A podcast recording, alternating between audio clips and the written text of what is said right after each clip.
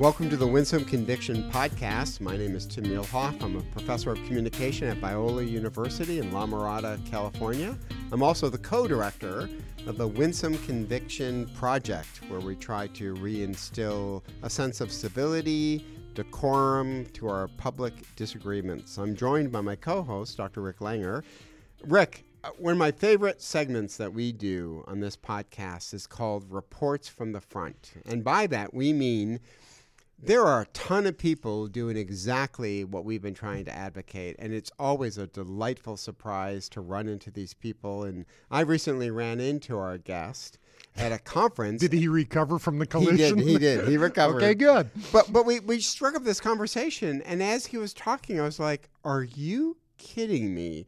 Please be on our podcast, and he has graciously agreed to do so. So, why don't you introduce us to who's going to join us today. Yeah, so thanks, Tim. Uh, and Dan Broyles, uh, he spent a good season being a care pastor at Valencia Hills Community Church and has been working at churches uh, since 2002. I, and I think he still is at uh, Valencia Hills. But he previously was a social worker with the County of Los Angeles and he worked with children who are abused and neglected. Has an MS in marriage and family therapy and also a BS in biblical studies and uh, human and family development from Grace University in Omaha, Nebraska, which, by the way, I have visited and spoken at, Dan. So I, I know that institution. Um, good, to, good to have you with us. And by the way, in 2019, we hear you were the recipient of the Kathryn Barger Commitment to Service Award for LA County, and in 2022, the recipient of Citizen of the Year for the United States by the National Association of Social Workers. So, wow, uh, great to have you, and thank you so much for joining us, Dan. Yeah, well, thank you guys just for having me, and thanks for your uh, your guys' passion to make a difference with uh, people out there. So, let me just begin by asking you. You used to be a social worker, now you're a pastor. Does the world look differently from those two seats? Are there things that really seem different or importantly different? Talk to us a bit about that transition. Sure, sure. So I I did social work for for almost ten years, and one of the things I loved about that that I don't get as much, I would say, as a pastor, is I would actually go into people's homes uh-huh. and interview them about how they're really doing. And I feel like you get to really know people on a more personal level when you sit down with families in their apartment, in their home, and talk about how they're really doing, what's going on. And in my role as social worker, even talk about family secrets so mm. yeah, in a sense, that, you're paid to talk about those, right? Yeah, I mean, that's yeah, why yeah. you're there. Yeah. Yeah, yeah. Versus, you know, at, at church, it feels like it, it, can take it's it takes longer to get to what's really going on sometimes in the walls of a church. Sometimes people, sometimes, obviously not always, tell me what I want to hear once in a while. But when you go to people's homes and you ask the ten year old, "Hey, tell me how your parents get along," they'll, they'll, they're pretty honest. Yeah. And so, what led you to make the transition? What What were the things that made you think? Yeah, so I, I, I loved my role as a social worker. I loved stepping into those places. I actually enjoyed that job, but the home church I was at at that time asked me to transition to help kind of co-start uh, a care slash kind of counseling ministry. And it was at my home church that I had grown up at, and I'm like, and I get to help kind of develop it and start it from scratch. And I, I couldn't turn that down. It was in my own area. And so I was like, I'm, I'm going to jump in that and see see what happens. And it kind of just took off, and I, I, I've been blessed to kind of do both world, being part of both worlds. Oh, that's wonderful. So let me just pick up one things that I think got Tim and I so intrigued by your story. Uh, it seems like there's kind of a common perception today that there's this sort of unrelenting conflict between church and state. And when we talk about kind of the separation of church and state, that that's kind of a good phrase because it feels like there's like a DMZ between the two. Um, you know, send them to the neutral corners and stop the fight, kind of a, a, a situation. Um, but it seems like your encounter between government and the faith community was really different. Uh, it seems like you were someone who kind of viewed the gap between the two as an unfertilized field that could stand some cultivation and plant some seeds and produce a flourishing crop. Uh, so tell us some of the story about how all that developed. Sure, sure. So actually, it actually started with LA County Board of Supervisors hmm. of all groups, which I would not describe as a religious group of people at all. Okay. right? Not, not- no, not it's good to clarify. We were wondering, Yeah. so thanks. Yeah, yeah. And uh, about four or five years ago, I think 2018, they actually uh, established a motion that the Department of Children and Family Services for LA County um, was going to start this motion basically to work better with the faith community. They Huh. realized that they needed more support and more resources. There's a lack of foster homes out there, and the needs were off the charts because LA County DCFS is the ch- largest child welfare system in the country, Wow. and they were they were just looking at what other ways can we support these families, and they have not done a good job at tapping into the faith community. So they started this this motion, and then one thing led to another. And about a couple years after that, I was asked to co-chair this project for LA County and help kind of bridge the gap between social services and the faith community. So, so tell us about the project. How, how has this unpacked? What what have what's kind of emerged out of it? Yeah. And can So- I, Dan, can I just say something real quick that I, I thought of while you were talking about this? One, how amazing. I, I would never look at LA County. We're here in LA County at Biola University. I, I would never think that they would ever do something like that, reach out and say, listen, let's let's learn from each other and utilize each other. There's a man named Robert Wuthnow who talks about loose connections, which means we don't need to marry each other. We don't need to, to, to agree on all points in order to form a loose connection for a social good. And I think what a beautiful expression of a loose connection that was fostered by LA County's initiative towards a faith community. I think that's just a beautiful example and one that gives us uh, uh, encouragement that maybe the culture war isn't as nasty as we thought it was.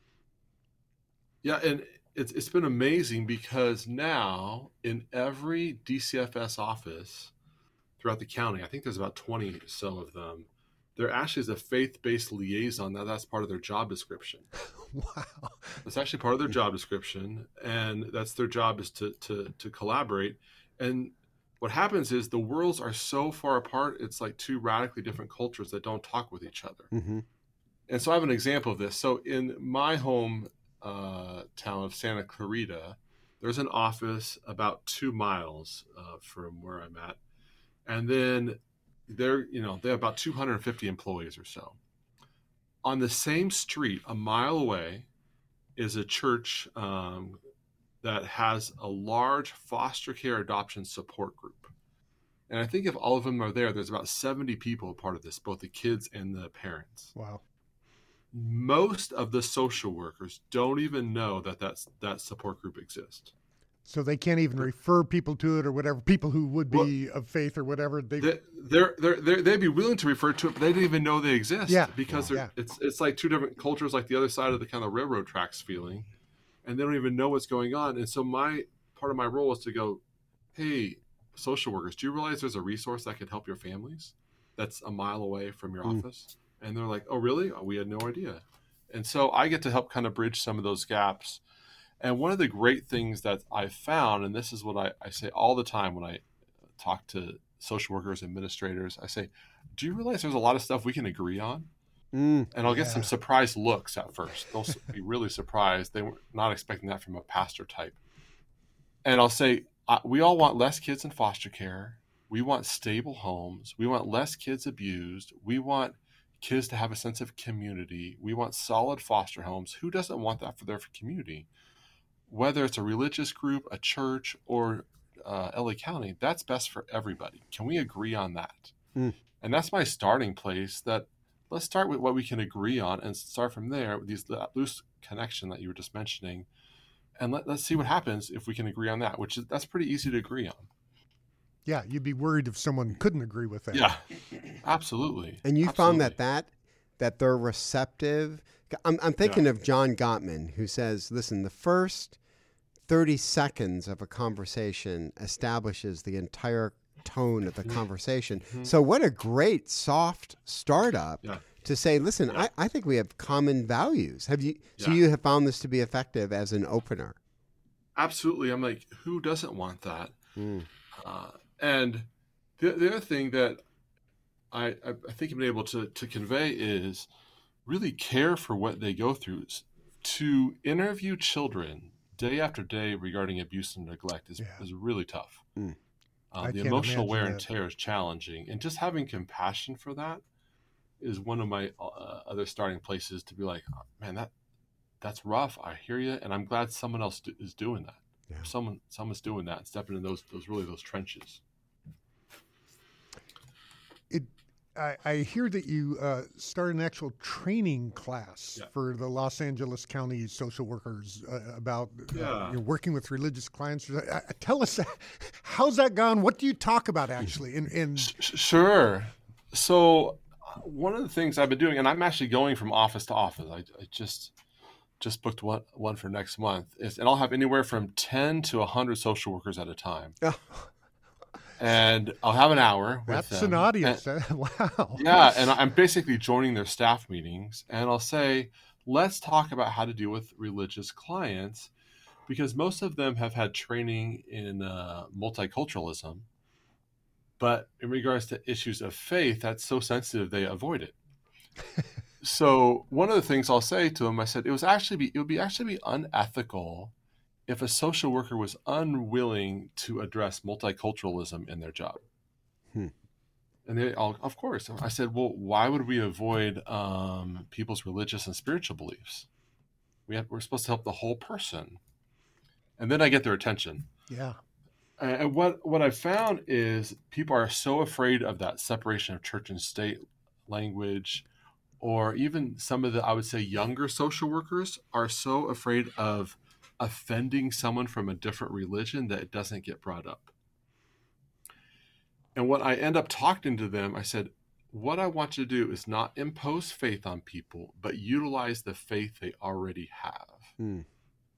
And I said, here's a way to go about that. Just ask them, have you or any one of your extended family members utilized faith in a positive way over the years?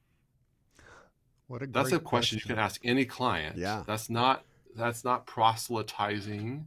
That's not saying you better go believe in my God. Just ask that question. And then if they say yes, how do you reinforce that and actually encourage that in a way that helps them? Because the research is really clear that uh, stuff's been done at a Columbia University, Harvard, that says higher levels of spirituality leads to higher levels of resiliency. Yeah. And I said, why wouldn't you want more resiliency for your families? And this is the most under tapped resource for your families from the social work perspective. It's not tapped into very much at all. Do you so get push? Do you get pushback? Does anybody? None. none. I have not had a single ah. person push back when I talk like this. Because what I end up doing is whoever's like the the most in charge in the meeting, the higher up the administrator, I just ask them on the spot, is there anything I'm saying so far that goes against county policy? And they say no as long as you ask and you're not imposing, you're good to go. Why wouldn't you want to do that? So, one of my f- favorite authors recently is a, a, woman named Dr. Lisa Miller.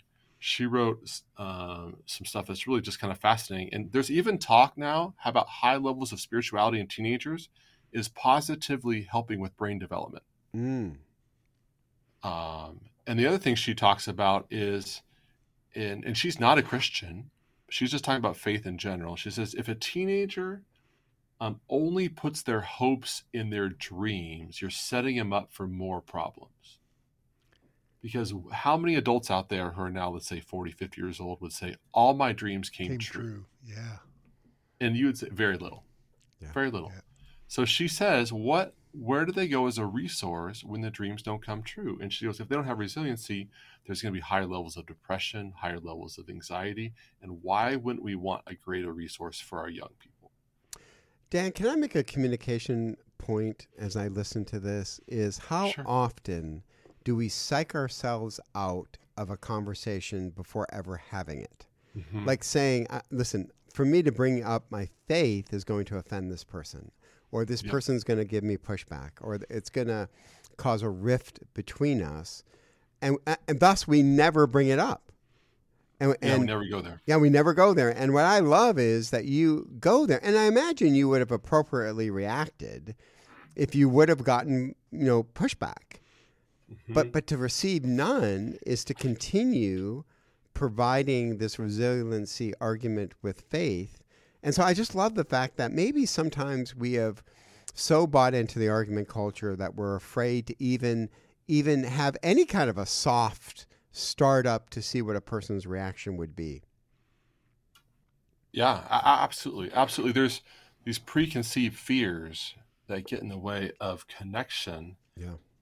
And I'll be in a, you know, a meeting with 50 people and I, I'd say to them, so I wonder what it'd be like to hand, like, encourage your families just to have more resiliency. So, another example I use in the training that I think really kind of throws them off, but in a good way, is I'll, I'll say to them, let's say you're uh, talking with some grandparents who are raising their their 14 uh, year old grandchild, and the social worker notices that this grandchild has high high levels of anxiety, and in the social worker's opinion, it'd be really good to for the grandparents to take this grandchild to see a psychiatrist for possible medication for the anxiety. But the grandparents are resistive and they just want to send their kid to church and pray about it. What do you do? Because mm. every social worker's had those type of conversations. Sure.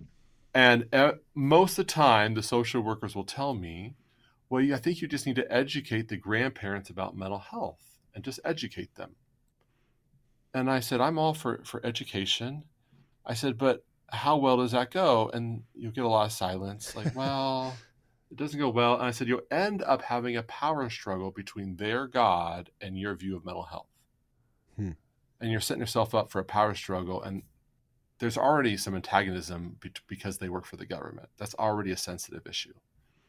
And I said, What if you connected before you try to correct? I love that phrase, connect before we correct. I said, What mm. if you say, before we talk about mental health and getting some professional help, can you just tell me why your faith is important to you? Can I hear why prayer means something to you? Can you do that as a social worker? Just connect, just like you would do with their culture. If they came from a, a different culture than yours and you said, Hey, tell me about what it means to be and fill in the blank with your culture, you're just being curious. And curiosity and listening doesn't equal agreement. What would happen if you listened for a while and just heard out how they're doing and what they view, and they go, "Oh, that might be helpful," and then, and then I'd say, depending on what you know flavor of faith, I said whether they're a Christian, Catholic, Mormon, whatever their kind of flavor of faith is, why don't you ask permission and say, "Hey, can I reach out to your religious leader to see if they have any recommendations?" For a licensed uh, individual to get help for your 14 year old and they the grandparents say sure you reach out call that priest that pastor that bishop or whatever.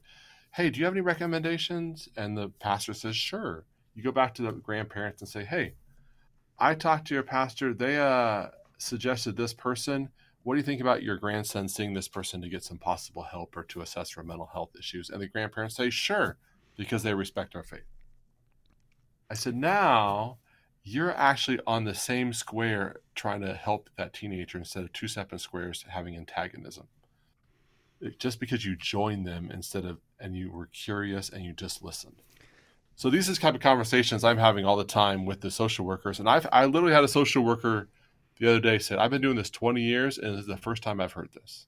Wow. I, and uh, I can uh. imagine as you say that, I, I'm going, and, and I think it is part of this issue of we've kind of viewed the, the gap between church and state, between the faith community and things the government does, as being so vast that no one even has an imagination for crossing it. Right. And that's yeah, really it's, sad. It's, it's almost it, it's really like this idea that we can't even have a talking relationship. I'm not talking about endorsement. I'm just saying have a talking relationship. That's so good.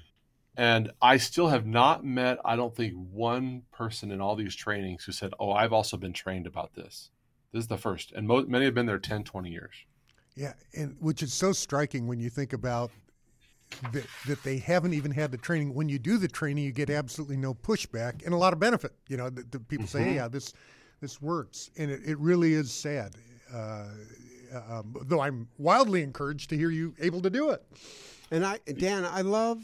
Uh, I love that phrase. I just literally wrote it down because I'm I'm working on a book project. and I'm going to use it and footnote you But to co- but to connect before you correct, if you look at the argument culture, it is almost inversed. Absolutely. The first thing I do is correct you, and then maybe we have a connection. But the connection is not as important as my correction. Well, Yeah, or mm-hmm. even we correct instead of connecting, almost Right. intentionally with Yeah. no plan for connecting. We just want to mm. correct and dismiss. Well, I found that phrase. It actually came from a woman named Karyn Purvis, who kind of coined that phrase, and I use it all the time, even in um, you know parenting Oh or any other relationship. I'll I'll say to a parent, let's say your you know your 16 year old says, I want to buy the hundred thousand dollar car. What do you think? Can you give me the down payment for it or pay the bill for me? and the parent's thinking that's ridiculous. Yeah. I tell the parent, you're afraid that listening equals agreeing. Why don't you say, hey, what kind of car would you pick out if we could? Because what happens is if you cut that child off right away, the child will stop dreaming out loud with you. Wow. They'll only then dream out loud with their peers and not with you. And this can happen in marriage, this can happen in parenting, or in uh, you know working relationships with uh, government and church. That is so good. I had a, a friend of mine who's a child psychologist, and, and Noreen and I, like every parent, were just wondering how much we messed up our kids and you know all that kind of stuff. And this child psychologist said to us, he said, "Here's the general one rule of parenting." And we're like, "Okay, we're writing this down," and he said, "Keep the lines of communication open. Huh. Keep 'em- Absolutely. keep them open." Which means you can't fix every problem right away. You can't say everything you want to say because you're sending that child underground and that child is going to have these conversations. The question is just with whom. So I, I loved that. Keep the lines of communication open. What a great principle for us engaging LA County, engaging churches that believe things different from us. Is first keep the lines of communication open and strengthen them, and then you can get to the hard topics. Yeah, and what, what I found also is uh, I've been able to develop relationships on a personal level with some of the administrators. There's one of them in my area. We end up probably going out to lunch every couple months. Hmm. And so the, the where there's relationships, you can trust with something that feels out, out, out, out of the comfort zone. So what happens is sometimes we'll try things without the depth of the relationship, and then we kind of it doesn't go anywhere. It doesn't have the roots. And so I always say, I always want to treat people as people first and their title second. Um, Hmm. and I just think that's so vital when you have this this church and state thing. They're, they're people first. Their title, whatever their county government job is, is second. And, and, and if we keep that perspective, that just changes everything. Dan, can you be the director of the Winsome Conviction Project? Do you do you have any free time that you can? I Oh, just think that kind. that is so good. Um, the two there's two views of communication that have always existed. One is the transmission view, which we tend to think in a Western Enlightenment culture is I I, I- I best persuade you with facts evidence, facts, experts. And then the ritual view has been around longer, and that is no, a common bond once established opens up the lines of communication. And today we're almost stuck in this transmission view of clashing worldviews and ideologies that we've kind of forgotten the whole relationship thing that you're advocating know the person rather than the title. Absolutely. Yep. Yeah, one, one of the things we're actually our church is going to do here in a couple months, we're calling it the SCV Compassion Network. I'm inviting all the relationships we know, from social workers to school counselors, nonprofit directors. We're all going to, and some a lot of care pastors from churches, and all, we're going to get in a room, and we're going to have no official agenda, and we're not going to pass out brochures from our organizations. I'm going to just have them get to know each other as humans and for about an hour. And, and the purpose is when we're connecting, we respond better to each other when emails pop up or texts come up. And it, but there's been so much term like turnover in these different industries. There's Oh, no relationships that can lead to creative thinking as uh, mutual organizations. Dan, we have 50 million questions for you. And we can we do another segment? Absolutely. Let's do another do let's do another segment. So you have been listening to Dan Saves the World podcast. we just started it right now. No, Dan, this is so good. I, I hope people are encouraged like we were because we never get these stories. We never get the positive stories of LA County and religious faith communities working well together. And it is so, I think we need more of these to buttress our hope and our courage to take these steps. So we'd love to do a whole nother podcast with you. So thank you so much for agreeing to join us. You've been listening to the Winsome Conviction podcast. Thank you so much for tuning in. We ask you to check out our website, winsomeconviction.com, and there you can find a library of our past podcasts and articles that we've written and upcoming events. So thank you for tuning in. Please like us wherever you get your podcasts. Please just give us a like. We greatly appreciate it. And thank you for joining us.